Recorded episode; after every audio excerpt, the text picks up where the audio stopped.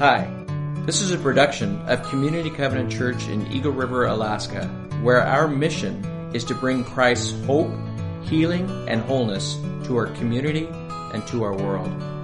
Our service times are 9 and 11 each Sunday morning. Find out more at www.communitycovenant.net.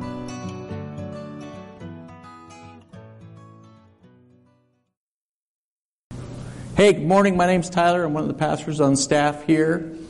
And this morning, uh, we are starting our Advent series, which is called Christmas in Time, a date with history. And the idea is, is that um, we are going to be reviewing different things that have happened throughout history on Christmas, on or around Christmas Day, and talk about the human experience around those things and then relate them to the themes and the message of Christmas, which is most critical. And uh, Christmas is a it has a date that it happened. We don't know exact that exact date, but obviously the what happened at Christmas has had a ripple effect that has changed the course of human history. Yes. And so uh, we want to look at how that continues to shape us and change us today. Now, I decided, and you'll see here why in just a little bit, but I wanted to talk about communication a little bit. And I am not, where's my notes? Whew, here they are. I am not an expert on communication, okay? But I looked it up, and there's about six or seven different components, and I kind of combined them, and this makes kind of common sense, as you'll see this here. But when you look at communication, if you're communicating, and I'm, I'm thinking specifically, there's communication that happens just face to face, person to person. A lot of times, if you have a very important message, right, you go deliver it in person. I want this message delivered in person, right? But a lot of communication, and, and you notice the video that we showed earlier, that was done in house by Jeffrey Key. And if you're interested in helping make videos like that, come talk to me. I'd like to connect you with, with Jeffrey, but we made that ourselves. So, John, that means we can put it on the internet. All right, very good. Um, but for any kind of communication, when you're trying to communicate something, obviously you have to have an audience or a recipient. And uh, when you communicate, you have to accommodate your message to your audience a little bit, right? So when you're talking to your puppy dog at home, you go, do you want? Right? You have to change your message a little bit. We consider our audience when we when we give a message. But then there's the encoded message, and I kind of combine two steps in the communication process. You have to have an idea that you want to communicate, but you have to encode that idea in a way that's understandable. So, for example, a lot of you probably know what this is. There's probably some of you who don't know what this is. But this represents the language that computers speak. It's called a byte. And each one of the zeros and ones is because, in fact, our computers, like our smartphones here, are only as smart as a light switch, on and off. And when computers communicate when, in programs and stuff at the basic level, that there's a whole string of bytes, there's these zeros and ones that your processor, your CPU just goes through and that's it uses that information then to create text, to create graphics, to create audio and all that kind of stuff. But see, it has to be encoded because if we just saw a long list of this kind of stuff, we wouldn't understand it at all. Am I right? I wouldn't. We might not understand it the other way either. We don't understand. Sometimes we don't understand it the other way, which means that we need better encoding, right? So my point is, is that when we communicate an idea, it's very important that we encode it properly so that it can be understood, so that somebody can take it in. And then the seventh step uh, in the communication process that I read was called feedback, but it's that idea that this is how we know the message was understood. That there's a communication feedback, that there's a response from the person who's listening. Does that make sense? Now, I just bring this up because I, I want to I want to refer back to this as I as I talk this morning, um, and make reference to this as we think about communication and how it happens. So, if you look at the history of communication, so I'm going to go here. They say in about 200 BC, smoke signals were used along the Great Wall of China. So now we're looking at history of communication whereby it's not face to face, but I'm, I'm communicating something over space and time to, to somebody who's not there right there with me, okay? And you'll notice as I go through these, there's a few things that make a difference when it comes to communication. One is the speed. How fast does the communication get there? Right? Another one is um, how many people does it get articulated to? How much mass, you know, how many people get to experience or hear the message, whatever it is? And the other one is the distance. How far can that message be traveled? So for example, with smoke signals, you gotta be within eye shot. And you have to be able to understand what the, what the smoke means, right? When it comes up. Like big plume means lots of hordes are coming over the wall. We need help. I don't know. And hopefully you already have the fire started because if you gotta send a signal, right? So in about 12th century, they started using carrier pigeons. Uh, they sent messages out of Egypt using carrier pigeons. What was great about you know, they, you heard about homing pigeons. They would, they would fly to a cage someplace. So, in a sense, their audience or their destination of that communication was a place, and you had to hope the right recipient was there to get the message. And this was effective in some ways because uh, pigeons could fly where it's difficult for messages to travel in other ways. And in fact, they even used uh, uh, pigeons in World War II and World War One, one and two, which is amazing. And so in the 1440s, round about there, you had the Gutenberg press.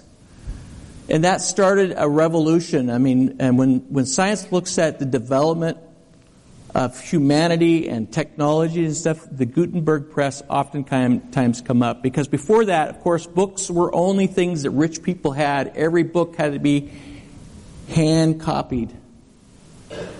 And Gutenberg took some techniques from the Chinese and he created the, the printing press. And suddenly, uh, right after right after this, about 50 years later, is when um, Martin Luther tacked his 95 thesis, right? And that got distributed. It's the very first thing that went viral. Yeah. Right? Because thousands and thousands of copies were made. And he talked about encoding what they could do because uh, they could take it and they didn't have to just write it out by hand, but they could put it out in different different languages, and it spread all over Europe. Thousands and thousands of copies. It's the first. He was the first, if you will, bestseller, or the first thing that went viral. And without the Gutenberg's printing press, uh, Luther may not, not have really made a blip on the screen of history. All right. 1844, Samuel Morse sent his first telegraph message. Here's what was unique about this. This is the first time, and it was from like Washington, D.C. to Maryland, Baltimore, Maryland, and it was almost instantaneous. So you could communicate a message over space and time almost instantly to another. another. Now, the recipient on the other end was just one person who had to write it down and disseminate it that way or pass it on to the next telegraph station or whatever it is. That was 1844. December of 1877, the first audio recording made by Thomas Edison. We heard that, or at least him describing it. He encoded a message that people would recognize. He said, Mary, Mary had a little lamb whose fleece was white as snow. Apparently that was a big, big song at one point. That was like a Big deal. But anyway, so we had the very beginning then of recorded audio and visual images, right? Christmas Day, now this is why this part of the come up, because Christmas Day 1990, not that long ago, it's kind of surprising. It's good to have perspective. But the World Wide Web went live. Now it wasn't the first day of the internet, but it was the first day you had websites with what they call hyperlinks and things like that, that people could access from anywhere. Now, suddenly, from anywhere in the world, if you were connected to the interweb, you could have immediate access to information. First time. 1990. And then 1992 is the first SMS text message sent, and it said, Merry Christmas. That's not that long ago. Some of us, uh, some of us, and me included, remember remember that. So it's amazing, and how. And so, what's really remarkable though is if you think about it. Each time, like the Gutenberg press, each time communication took a leap forward, it radically changes the world. And in 1990, when all of a sudden, and, and it took a couple years for it to catch on, for the World Wide Web to catch on, but all of a sudden, like I said, you had the ability to access information instantly from anywhere in the world. Anybody here remember the Arab Spring? It was not just a few years ago. Part of the reason that caught people by surprise is because you had decentralized power, decentralized um, control over the narrative of what was happening. And because of people's cell phones, because of the cell phones and Facebook and, and social media, all of a sudden, the people who thought they were in control realized, you know what, we're not in control. So communication has a way of disrupting status quo. It disrupts. So we're going to look at um, Luke chapter 2. And what I want to encourage us to do, uh, we read this earlier, but what I want to encourage us to do is to put on very fresh eyes. Assume that we're reading it for the very first time, okay? That we don't have a history of knowing the nativity story and seeing all the pageants and all that kind of stuff, okay? So we're looking at it fresh and new. And what we notice when we read chapter 1 of Luke is that this one who's coming is a big deal. In fact, even the guy who announces his coming, John the Baptist, is called prophet of the Most High God. So this deal, this, this big, he's a big deal. He's going to be sitting on the throne of, of King David, and it's going to be a, a, a dynasty that lasts forever and ever. So this is a big deal. So we begin to read in Luke 2, and what we read right away, I'm just going to read it. It says, In those days, Caesar Augustus, okay, so Caesar Augustus, pretty big deal. In fact, he he's the emperor of the whole known Roman world at that time. So this is a, must be a lead up to this incredible new ruler that's coming. It's going to sit on David's throne forever. So we have Caesar Augustus here.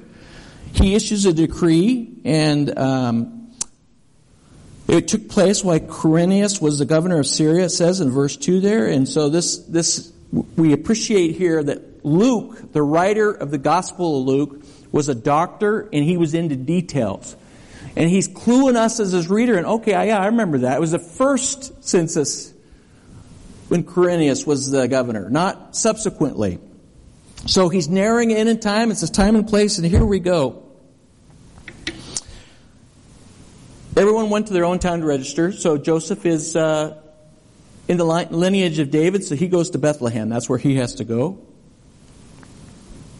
He went there to register with Mary, who was pledged to be married with him and was expecting a child while they were there. The time came for the baby to be born, and she gave birth to her firstborn, a son. She wrapped him in cloths and placed him in a manger because there was no guest room available for it. Wow. Kind of anticlimactic. All of a sudden, it just happened. I just read the whole narrative that we've been watching, you know, all the pomp and circumstance of all of our nativity scenes and, and what, what's the word I'm looking for? I can't even remember it off the top of my head. But my point is, this is the only narrative we have of Jesus' birth. In Luke, it's short, it's brief. There's no room at the end, so they're in the, they're in the stable. And uh, there wasn't any place to lay the baby, so we wrapped him in cloths and put him in a manger. that, that, wow. That's really interesting as we read this. Okay, well, let's see what happens next. There are shepherds. Okay, shepherds. Shepherds living out in the fields nearby, keeping watch over their flocks at night. An angel of the Lord appeared to them.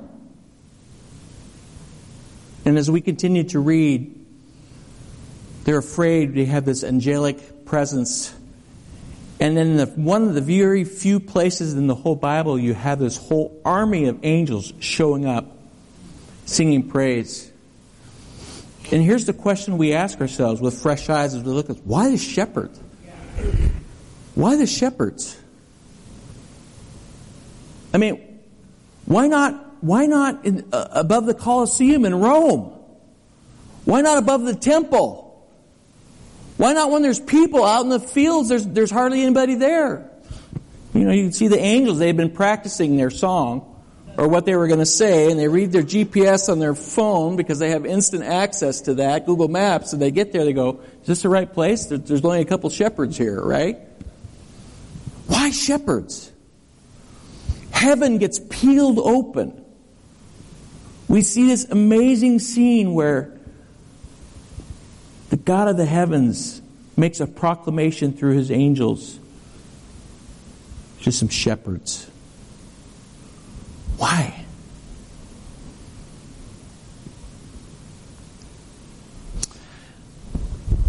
The shepherds in this story, Luke is writing, he's communicating something about the gospel, about who Jesus is. And shepherds represent the common man people who just get up every day, they go about their business, they eat breakfast, they go to work, Uh, but they're doing the ordinary thing. They're out in the fields tending their sheep. Caesar's over in Rome. Caesar Augustus. He doesn't have anything in mind about, he, he has no regard to the shepherds in the Jordanian, or Judean, excuse me, wilderness. But this new king who's coming will peel back heaven and make an announcement to the everyday Joe Blow. Everyday Joe. People like you and I. So, Luke's writing to this audience here, and God, by His providence in His preserving His Word, that we get to actually have it and read it today. We're reminded that God peels back heaven for ordinary Joes like you and I as we identify. You know, that, that's a literary thing, is that you're, as a reader, you're supposed to identify with somebody in the story.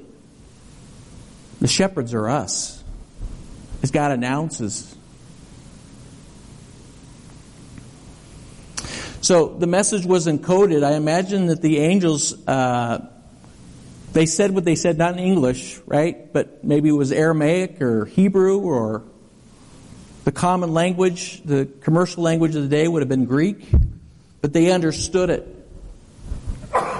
And what I want to look at is they had three responses. There was three things that they did as our representatives that we can learn from, things that we can do. All right?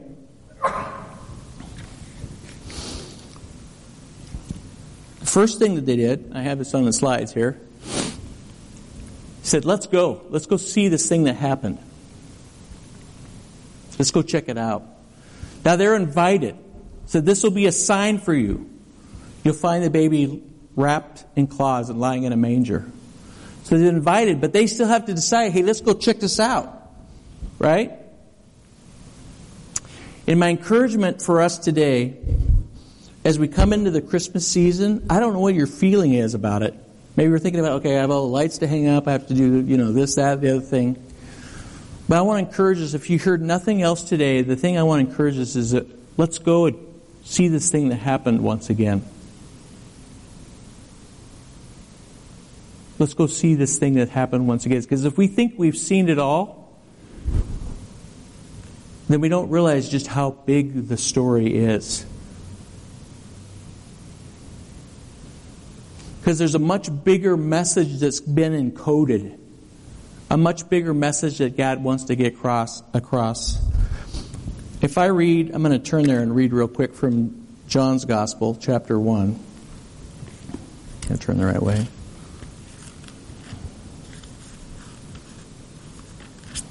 In the beginning was the Word. And the Word was with God, and the Word was God. He was with God in the beginning. So, right at the beginning of John's Gospel, he introduces us to the second person of the Trinity. And then down in verse 14 are these words The Word became flesh and made his dwelling among us. We have seen his glory, the glory of the one and only Son, who came from the Father, full of grace and truth. And I love the message. It's, um, it's a paraphrase, and I love the way he puts it. Eugene Peterson, the Word became flesh and blood and moved into the neighborhood. Right? Emmanuel. Talk about an encoded message that God wants to reveal himself to us so much that Jesus Christ becomes human, not just for the time that he's on earth, but for eternity. He takes on flesh. He becomes human to communicate to us the words, the deeds, the activity of God. So much so we have these verses. This is like in Hebrews 1. This is the message that the writer of Hebrews was trying to get across to his Jewish readers. He says, In the past, God has spoken to our ancestors through the prophets at many times and in various places, but in these last days, He has spoken to us. God's Word, God has spoken to us by His Son. And it goes on to talk about the Son as the exact re- representation of His being. In John 14, just before, above there, Jesus says, I am the way, the truth, and the life. And his disciples are trying to figure it out. This is at the Last Supper. There's confusion that's going on. And Philip says, Look, if you just show us the Father, then we'll believe. Right? Just show us. And Jesus replies to him, says, Anyone has seen me has seen the Father. Because this is the ultimate encoded message to humanity. God becomes man.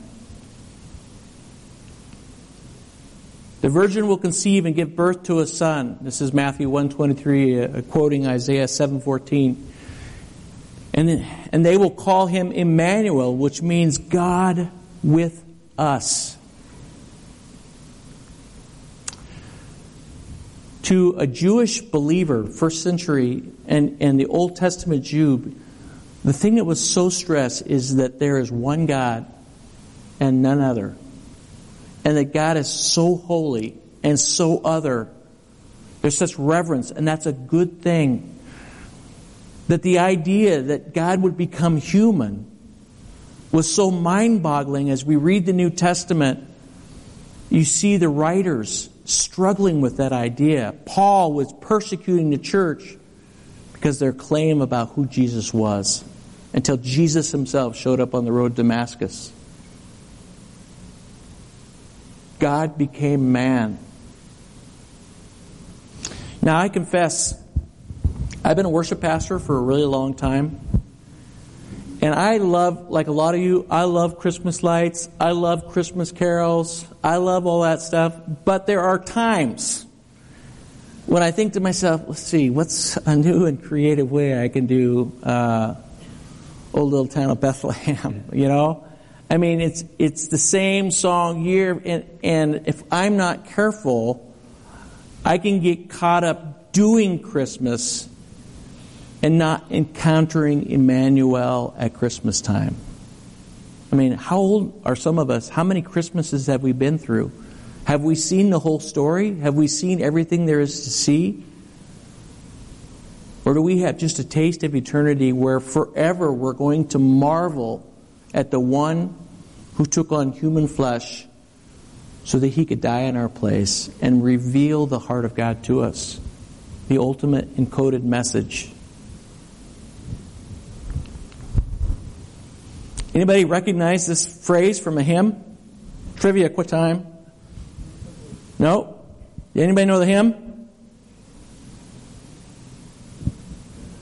We sang it last week, although I don't think we sang in the verse I had this phrase, right? So last week we sang crown him with many crowns.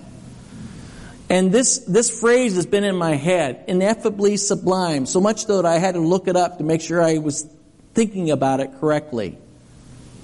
Anybody want to take a stab at what ineffably or sublime means? Sublime. Hmm?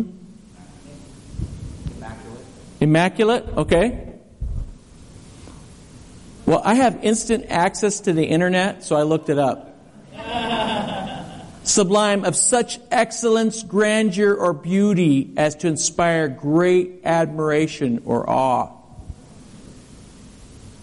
The sublime. But then you add to that ineffable or ineffably. Too great or extreme to be expressed in words. When you put those together, there's this feeling like perceiving beauty that's so difficult to describe, it's almost painful. When's the last time you and I have contemplated, had pondered like Mary did, the God man who came, such that we have these feelings that are ineffably sublime?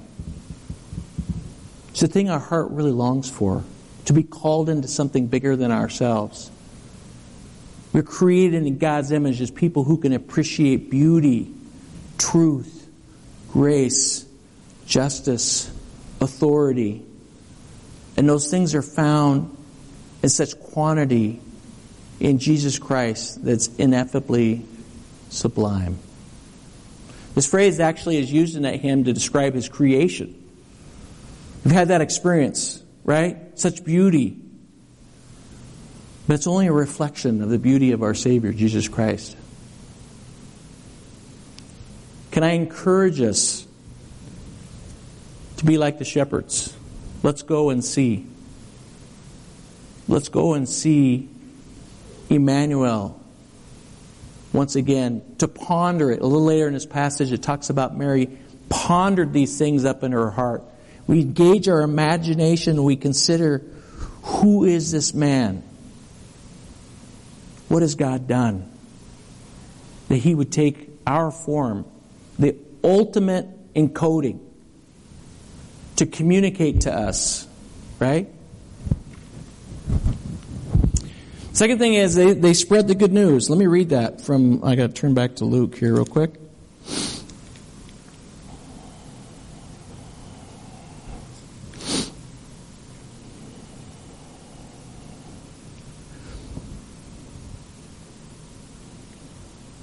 When they had seen him, this is verse 17, they spread the word concerning what had been told them about this child. And all who heard it were amazed at what the shepherds said to them.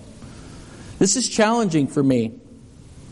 And I wonder how am, am, I, am I being moved by who God is in such a way? And I, I was trying to explain this to my family, and I said, I, I want it to leak out or ooze out. And they said, Don't use those words, Dad. Don't use those words. I can't think of what other words I should use. You guys gotta help me. I gotta say something different. But right? I want it, I want it to so, so impact who I am.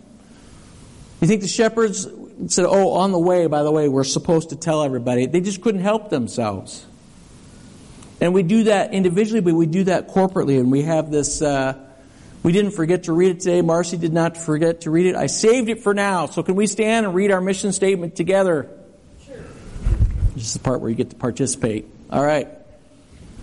Here we go. Our mission is to bring Christ hope, healing, and wholeness to our community and to our world. All right, go ahead and have a seat. Thank you. But we get to tell people about what we're experiencing. And then finally, uh, they were filled with gratitude to the Lord. And so as we come on the heels of Thanksgiving, that's very appropriate too. It says the shepherds returned, glorifying and praising God for all the things that they had heard and seen, which was just as they had been told. So we have this message now, the message about the God who would become a man, to reveal the heart of the Father, to fill us with the Holy Spirit. He encoded that message. And now we, in a sense, we get to be encoded message. We, when I talked about the internet, that, it can instantaneously send information all over the world. Well, we, as we go encoded with what we've experienced of God's grace, we can be ready instantly wherever we're at in whatever context we find ourselves, to be able to share. The Bible says, always be ready to give a reason for the hope that you have. So we become message bearers in uh, Corinthians, 2 Corinthians chapter 3-ish, I think it is. Paul's uh, writing to the Corinthian church and about his credentialing and things like that. And, and it sounds like some people have, have, thought, well, they're questioning whether or not he's really the real deal or not. And maybe, you know, some people uh, have resumes and whatnot. He goes, You are my resume. Your very heart, your lives are a letter, it's a message to the people around. He said the ministry of the gospel is like a, we can become a letter. We can become encoded, if you will, with a message for the people around us when we've been touched. And when we do that, we come to the communion table, and uh, Stephen, I'm going to have you help me here. Move this out just a little bit. Help me.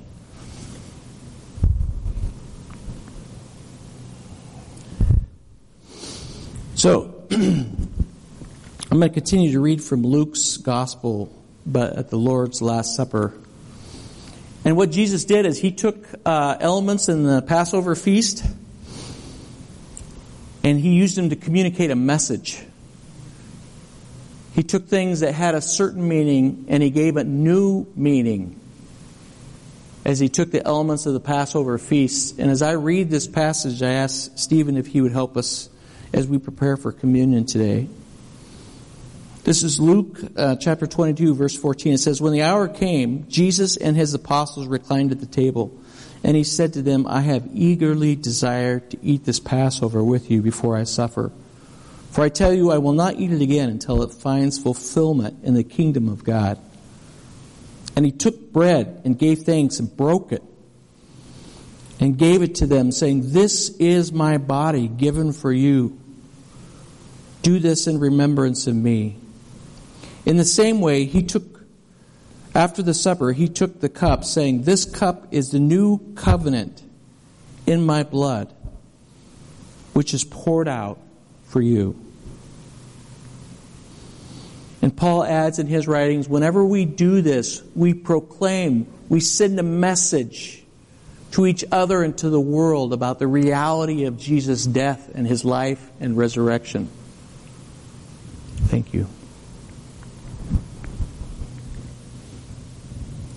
So, this message, this communion table, the Lord's table, if you will, um, is for everybody.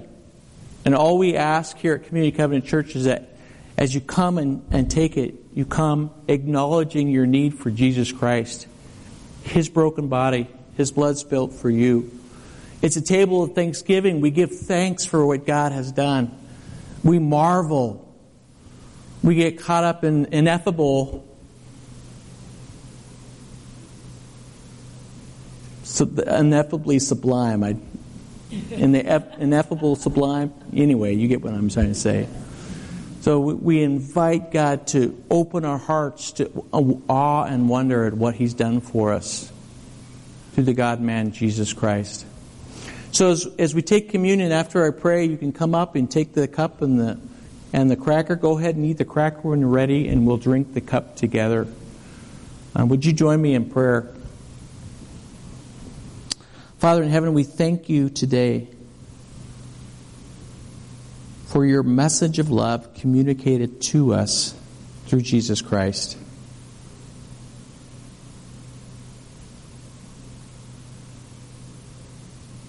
I pray that this Christmas season, God, that we would be in awe once again of your love for us, demonstrated through the incarnation of Jesus Christ, who took on flesh to pursue us, to reveal your heart to us, Lord, to be our high priest, to offer himself as a sacrifice.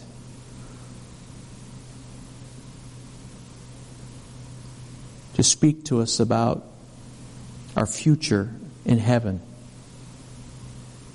to claim us as his own. So, Lord, in response, we give ourselves to follow Jesus, to being grateful, to being people who share hope with others, the good news.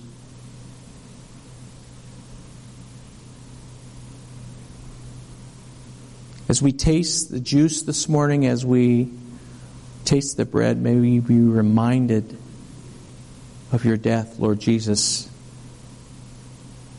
As we taste the sweetness, may it remind us of the sweetness of your grace and mercy for us. We thank you. In Jesus' name, amen.